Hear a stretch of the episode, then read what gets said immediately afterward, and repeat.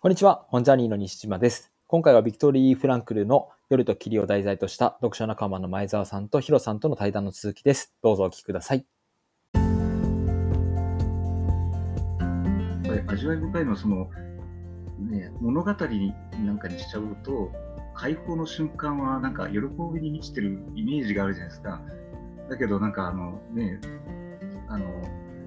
淡々としてる感じがその、ね、それでも日常が続くみたいな、ね、あの今ちょっとあのちょうどあのカラマーゾフの兄弟読んでるんですけどまだ読み始めたばっかなんですけどそれであのあの長老がもし死んだらきっと天から祝福があるに違いないってみんな思ってるみたいな描写があって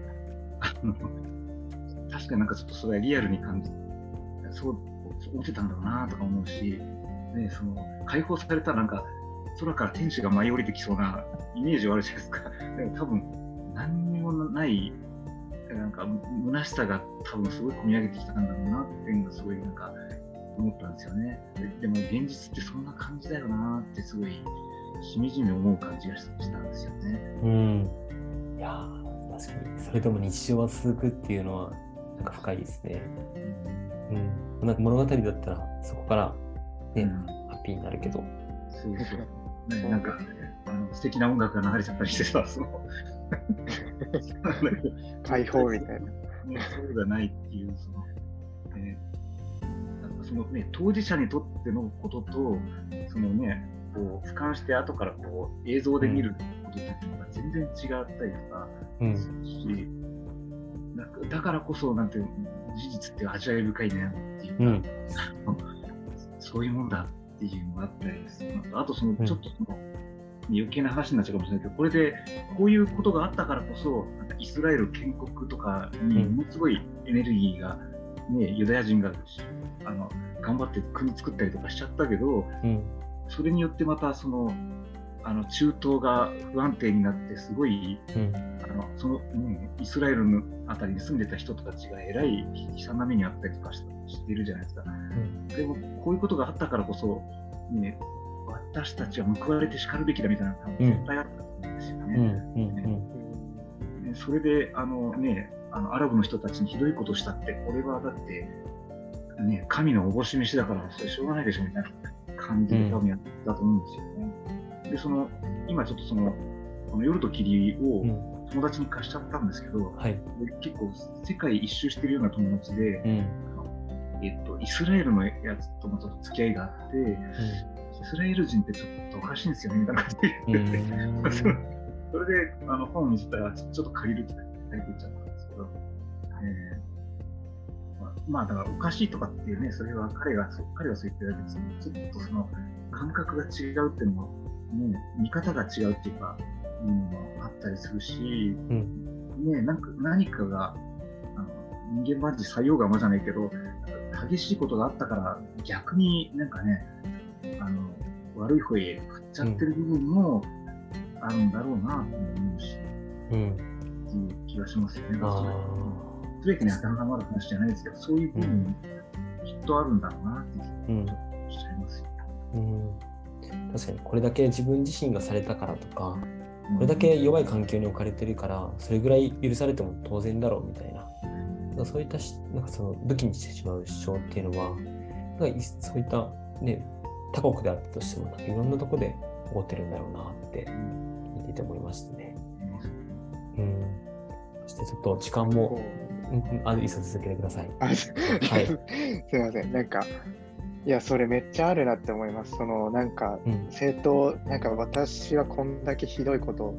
経験したのから、その、そのなんだろう、失った分取り戻したいっていうのは、なんか人間としての、なんだろう、やっぱりあると思います。その尊厳の回復がしたいって、うん、どんな人でも。それが他の人からはいくら不当だと思っても、うん、それはすごくいろんな文脈でやっぱり感じますね。そういう宗教の話とか戦争とか、なんか、あの、なんだろうな、その、マイノリティの人たちの話とか、うん、で、やっぱりこう、傷の見せ合いみたいな、私こんな傷ついついたんで見てください。許せないでしょみたいな。うん、でもそれって、なんか、かいなんだろう、何、何、なんかどんどん泥沼になっていく気がしてて、でも、うん、その人が受けた仕打ちを聞いたら、それはそなんか荒ぶるのはしょうがないよっていう。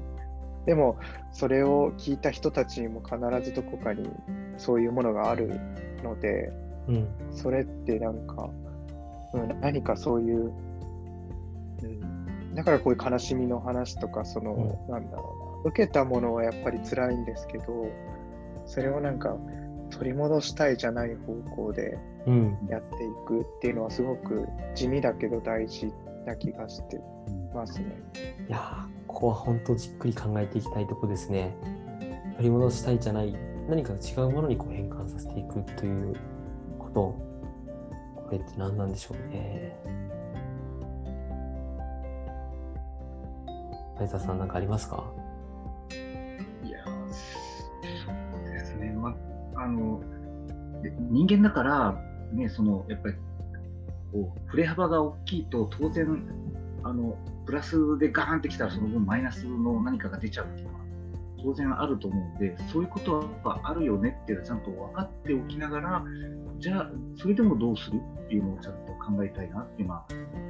あの、ね、きれい事ですけど思いますよね。だからそこで、うん、あのこのフランクはやっぱりそのね私も最初に言ったけどこの役割っていうのをすごい感じてて、うん、これをなんかちょっと俯瞰する目で見てて、うんね、こういうことを受けてこういうふうに感じましたこういうふうに人はなっちゃいますみたいなのを見せてるじゃないですか。そういうふうにできる、常にこうどどっぷり浸かるんじゃなくて、俯瞰してる目を持つっていうことをしてるのがいいなっていう感じはしますよね。うん、確かに。難しいけど、でも、そういう形でできていることがこうあるっていうのも一つの事実ですよね。うん、まずは本当前田さんがおっしゃるように相手もそうしたくてそういうことをこうしているわけではないってことって分か分かるじゃないですか。だってもうなんかみんながみんなもともと悪ではなく何かしらのその背景があってそういう正義をこう振りかざしてしまっているっていう状況であるとかまあいろいろこうで見ようとして構造主義的なこう話になってしまうと自分自身がなんか損した気持ちになるかもしれないんですけどでもまあ最低限そういった背景を知っていくっていうのも一つかもしれないなと思いますしそういう状況を知った上でそうならないためにはどうしたらいいんだろうかみたいなもっと深いこう下のそのね、うん、そこを作り出した背景を知るっていう上では歴史であったりとかいろんなことをこう知っていってその一つ回ってくる中でのこう何かをこうならないように止めていくっていうのも、うん、発想のこう変え方っていうところではあるのかもしれないなと思いましたね。あとまあ別の文脈でいくとやっぱりこう誰かからこう愛された経験の方をしっかり思い出す。まあ、確かに自分自身はこれだけなんだろう人から何かこう言われたりとか、まあ、批判されたりとかもするけれどもそれでも信じてくれている人が一人でもいるとなんか頑張れるような時があるなと思っていてその、うん、そちらの方を変換させていくエネルギーに、そういう生き方はなんかしていきたいなと思いましたね。なんかフランクルが作中で、その、個人、えっと、社会、社会じゃないな、集団の罪じゃないみたいな話してましたよね。ホロコースト、あの、こういうことが起こってしまって、ついなんか、あの今はもちろん違うと思いますけど、その起こった当時とかは、もうドイツ人が悪いとか、ドイツ人っていうか、あの帝国？そうが悪い、全員が悪いとか、でもフランクルってその、あのそういうあの相手側っていうか、そういう人たちでもその付き合いがある人がいたりとか、なんかそういうあのあったりしてて、その個人の罪みたいな話をしてて、なんか、それはすごく、なんでしょうね。いや、すごいと思いますよ。だってあんな仕打ちを受けて、その、本当なら、こう、本当ならっていうか、あの集団、いや、もう憎いとか、そんなこと言ったってあんなところにいたやつが悪いんだとか、許せないってなってもおかしくないのに、個人の罪って。で、そうなると個人の罪って何だろうってすごく本読んで思いましたね。何なんだろう、罪とか。その悪とか善とかって自分で決めるしかないし、普遍つやっぱりあのこれが新しいとか善だって、うん、共通認識はもちろんあのなんか生きててありますけど、うん、でもそうなのかなって思う時はありますね。うん、善とかって確かに。ヒロさんの話聞いてるとなんかアイヒマンの話とかにもすごくこうつながってくるなと思ったんですよ全体主義の話ですよね。はい、アイヒマンって最終的にそのユダヤ人の人たちを大虐殺できるっていう決定権があってそれで最終的に捕まってでそのなんだろう審判みたいなものをこう受けるものをハナ・ハーレントがこう聞きながら実はなんか完全なる懲悪者ではなくてただただの一般一般的な人だったっていうことが分かったみたいな話ですね。要は組織の中で結局その命令に従ってもう殺していたって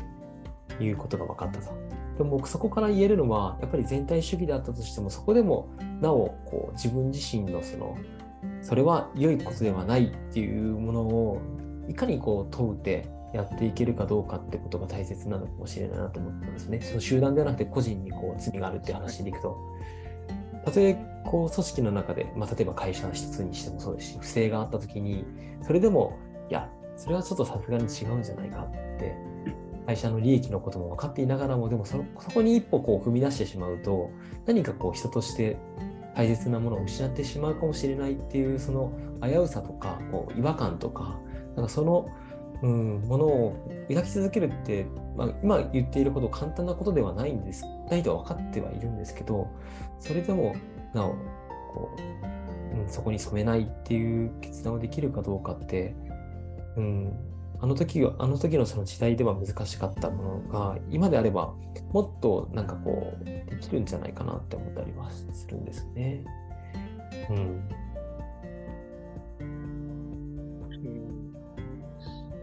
今だできるんじゃないかっていうのは、ちなみにどういう部分で思ってああ、それは、なんか人がし、なんかこう、簡単に死んだりとかするわけではない。例えば、あの、まあ、中国の、ね、戦国時代だったりとか、戦時中とかだったら、もうその発言をした瞬間に、破滅されてしまったりとかする ぐらい、もう、時代だと思うんですけど、今ってそんなにこう、日本の中でその発言をしたからといって、もしかしたら、まあ、キャンセルカルチャーといって、社会的に摩擦されるようなことがこう起こりうるかもしれないですけど、その社会の中での一部ではですね。でもその正義を貫くことによって、なんかこう、どっかしらでこう、まだ生きていける道を見つけられると思うので、だからなんか、今だったらできるんじゃないかっていうのは、そういう、うん、ところで今だったらっていう話をしますね。うん。まあ、ちょっと話ずれるかもしれないですけど、ちょ昨日、あの、会社の中のハラスメント勉強会っていうのが出たんですね。あの、えっと、はいはいなんつうんですかね、その、まあ、普通そうじゃねみたいな感じがだいぶ変わってきて、あの、まあ、た例えば、その、えっと、男らしさとか女らしさとかっていう話が言えなくなってたりするじゃないですか。それ、そうじゃなくて、あとその、子供が生まれるっていう時に、まあ、単純に人手が足りる足りないっていう話で管理者が考えた場合にちょっと、あの、なんとかしてくんねえかなみたいなこと言っちゃうとかさ、あの、それまずいじゃないですかっていうことを言っちゃいけないっていうコンセンサスができてきたっていうのがあるけれども、あの、それそれは、あの、例えば昔だったら、そういうのってなんか家族で何とかしろよみたいな、うん、一般的だったりするじゃないですか。それがその、もう社会としてそういうのはね、なんとかしていけるような仕組み化したりとか、努力していきましょうよっていうふうにな変わってきてるっていうのは確かに、ね、そうなった時に会社としてどういう対応をちゃんとしたらいいのか管理者はどういう、ね、意識でやったらいいのかみたいな話はしてたけれども、うん、一方ですねそのチェーンストアのあの、ね、指示系統ってなんですか、ね、一方通行で、うん、あのガーンってくるんですよね。あのそれってなんかハラスメントとも言いますよねみたいな。うん、難しいですね、やっぱり、というのは。あるんですよね、その、えー、みたいな、あのこれ、あの上司には逆らえないですよね、と。うん、ブーメランですね。あそう下手さから言えばあの全国チェーンだったりすると飛ばされちゃう感じなんですよ、ね、なるほど。うん、絶対不利じゃないですよね。ああ、確かに。リアルだな。リアルですね。うん。ね、仮にそのあのアイヒマンとかだって、うんね、絶対その組織に最適化して、はい。これ絶対ね、こうすれば間違いねえなとかって思ったら、絶対それ、ね、あの、なんかね、ひ人殺しのボタンを押すとかっていうのは平均っていうのは、ね、その構造の中にどっぷりになってるそうであげるなってじゃあううんですよね。うん。だけど、ね、もう社会がそういう感じではなくなってきてるときにあの、どうするっていうのはすごいあのな問われてますねっていうのは思いましたね。だけど、そのこ構造を、ね、あの抑えている人の発想そのものがなかなか変わっていかなくて、うん、下々のものは考えが変わってきてるけどみたいなところは悩ましいなっていうふうな。あの話聞きながらめちゃくちゃ難しい問題なだなと思いました。なんか、ある種、ボタンを押すの嫌だからやめるっていう選択肢は今できるようになってるんですけど、でも別の B さんが代わりに押してしまったら、結局、苦しむ人が出てくるっていうのは変わりない人が出てくるので、これって構、造そのものがまだ、ね、変わってないというか、うん、そっか。個人個人のっていうのがまた変わってきてるけど、あるなっていうのはちょっと思いますね。まあ、簡単な話じゃないですけど。いや、本当簡単な話じゃないなって思いました。うん。そうですね。めちゃめちゃリアルですね。リアルだ。うん。いや、その自分の態度はやっぱ変えられても、やっぱ他の人の態度変えられないですし、でもなんかこういう分かり、フランクル、そうですね、読んでて、フランクルっていうか、この夜と霧を読んで、僕はフランクルの著書を他にも読んだりとかしてるんですけど、すっごいこう幅広い人っていうか、立体的な人なんですよね。立体的って言葉とある人にあの教えてもらったので、そのまま使うんですけど、なんか、こう、フランクルって、このまあ、読んだ感じだと淡々としてて、精神科医で、まあ、一応立派な職業をしていて、で、そういう状況でもこうめげなかったし、人も愛せる人なんですけど、まあ本人は別にそう見せてるわけじゃなくて、そう見えるとは思うんですけど、なんか、前もまあお二人には話したかもですけど、この、なんか他の、えっと、人生があなたを待っているっていう、そのフランクルのことを取材した本があって、それを読んでると、フランクルって結構、職場ではなんか鬱陶しがられ、鬱陶しがられてというか、ちょっと気難しいあの医者先生みたいな扱いを看護師の人たちから受けてたりとか、ちょっとフランクル先生のところにあの備品取りに行ってって言ったら、え、マジかみたいな、そういう、そうリアルなこととかが書いてて、まあ、おそらくちょっと気難しい人だっただろうし、なんかそういう人生の意味とかを深く考える人だけど、そういうことを考えない人、さっきのその、まあ、役割で言うと、こう、ボタンを押してしまう別の人とか、そういう人に対してすっごい冷たかったみたいな話も書いてたりとかして、で、あとなんか、フロイトとアドラーっていう、最初フロイトに、ちょうどね、なんかフロイトとアドラーが一緒に同じ同時期にいて、フランクルもいたって面白いんですけど、フロイトに陶酔していて、でもフロイトのそういうちょっと性的な考えに固執するところとかが合わなくて、で、アドラーに行ったんだけど、アドラーもうなんかすっごい、アドラーって嫌われる勇気ですごくなんか称賛されてますけど、実際そのなんか自分の考えにすっごいこだわって、それに当てはまらないことをすごくこう、なんか冷徹にする人で、フランクルはなんかモノマネとかしてて、そのアドラーのモノ,、モノマネしてめっちゃいじってバカにしてたりとかして、そうなんだ。あいつこんなこと言ってたり、まあ、一応なんか尊尊敬は下地でして、その考えは全く合わなかったし、ちょっとまあ嫌いだと思うんですけど、まあそういうところ あって、まあ、その、なんだろう、何が言いたいかっていうと、その、そういうフランクルのこの考えとかって、うん、パッと見その人生の意味とかって難しいんですけど、その、なんかフランクルが生きてきたことを読んでいくと、なんとなくその、うん、人となりとかをこう、うん、ロングストーリーで見ると、なんかそういう考えに至ったっていうのが、なんか、なんとなくこう伝わってきてて、なんかあらゆることも多分そうなんだろうなって思ってて、うん、なんかさっきのアイヒューマンじゃないですけど、その人のストーリー、ストーリーっていうじゃなくて、なんだろう、生きてきたものとか考えてめちゃめちゃ積み重ねだし、でもその表層だけ見て僕らは悪い人いい、いい人って言ったりとか、ありえないとか言っちゃうけど、とか分かりづらいって言うけど、そのじっくり見ていくとそういうことかって分かったりするので、本当はやっぱ人付き合いってめちゃめちゃ大変だし、そんなパッと分かるものじゃないけど、僕らはやっぱりその場でノリが合うとか合わないとか決めちゃうんだろうなって思うし、うん、その流れを、うん、今後、うん、なんかそうですね、こういう流れが早い時代に、うん、どうなっていくんだろうとはちょっと思っちゃったりはしましたね。うん、うん、そうですね。なんかもう情報で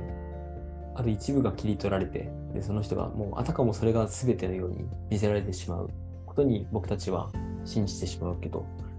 でもなんかその背景とか、まあ、その人がこうね歩いてきたこう道のりをしっかりとじっくりと見ていくとなんかそうせざるを得なかったみたいなことに気づけるかもしれないし違う一面を、ね、別の人から聞くと違う風にこう映ってるかもしれないからなんかそういう丁寧になんか時代が流れがこう早いからこそなんかじっくりと見つめていくものをこう定めて見つめていきたいなと思いますね。いやあっという間に1時間話しまくりましたね。僕はもうなんかいろんなことについてまだまだ話したかったんですけどまた違うテーマで3人とはこうお話ししていけたらいいなというふうに思いますので、まあ、最後に1人一言ずつちょっと今日の感想を言って終了しましょうか。では前澤さんからお願いします。はい、あのあっという間でしたね。いろんな話にとっちらかっちゃいましたけど、まあ、それでいいのかなというふうに思うし、ね、なんかあのフランクルさんの本からこう、ね、あの発想、いろいろ発想が出てくるっていうのは、なんかね、いいなって思います。で、ちょうどね、あのヒロさんとあのエゴン・シーレのあの絵も見に行ったんですけど、あの人もウィーンに住んでたんですよね。えー、で、28歳で死んじゃったとかっていうのは、なんかね、ちょっと近しい時代の人なんで、あのまた味わい深いなってすごい思いました。ので、なんかね、そうやって過去の人の人生とかをこうね、あと発言とかをこうじっくり読む機会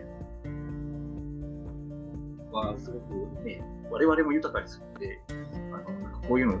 やっていきたいなってすごい改めて思いました。ありがとうございました。ありがとうございます。では、ヒロさん、お願いします。はい、ありがとうございました。なんか、そうですね、フランクルとか夜とキッはすごく好きで話したかったので、嬉しかった、楽しかったんです。楽しかったですし、なんか、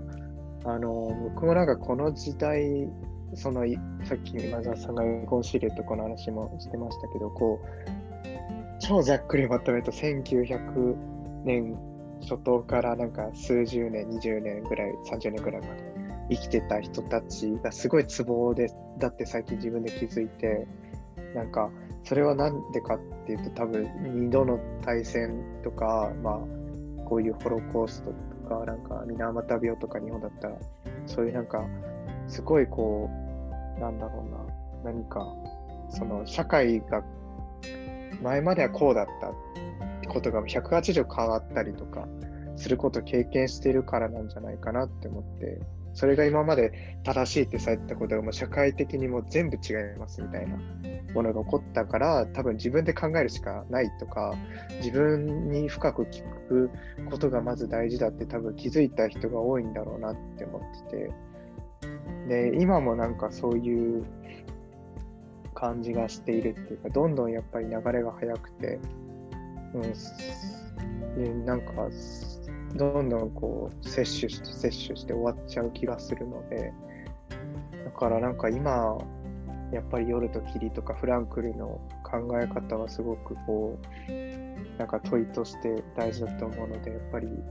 引き続き人にも勧めたいです。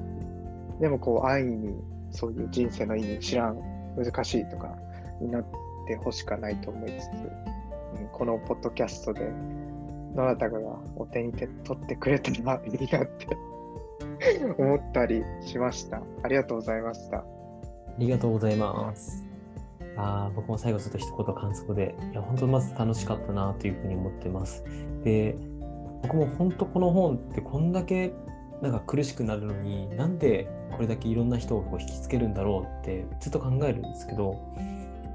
やっぱりその生きるとか、まあ、苦しい時に苦しいことをこう経験する時にどうしたらいいんだろうみたいなことをこう真剣に考えてる時に何か重なる部分があるからこそなのかもなっていうふうに思うしこの時代についてヒロさんが話してくださってましたけどそれこそフランスではね自由を獲得するためにフランス革命を起こしてその後に自由からの闘争って話があるんですけどでもこの厳しい中で自分自身で考えることすらももう苦しいっていうところから自由を解放したくなる。自由からの闘争っていうまた別の本があって。そういう中でのこう繰り返しながら人って何かどういうなんかこう生き物なのかみたいなものをですねすごく考えさせる一冊だからこそなのかもなと自分の中では思っています。また本当こういう本を通じてなんか一人だとやっぱり全然やっぱここまでなんかこう問い続けることって難しいんですけど今日話したような感じでまた3名と3名でなんかお話できる日がなんか楽しみだなというふうに思っておりますはい。ということで、今回はビクトリー・フランクルの夜と霧を、ヒロさんと前澤さんと西の3人で話していきました。では皆さんありがとうございました。ありがとうございました。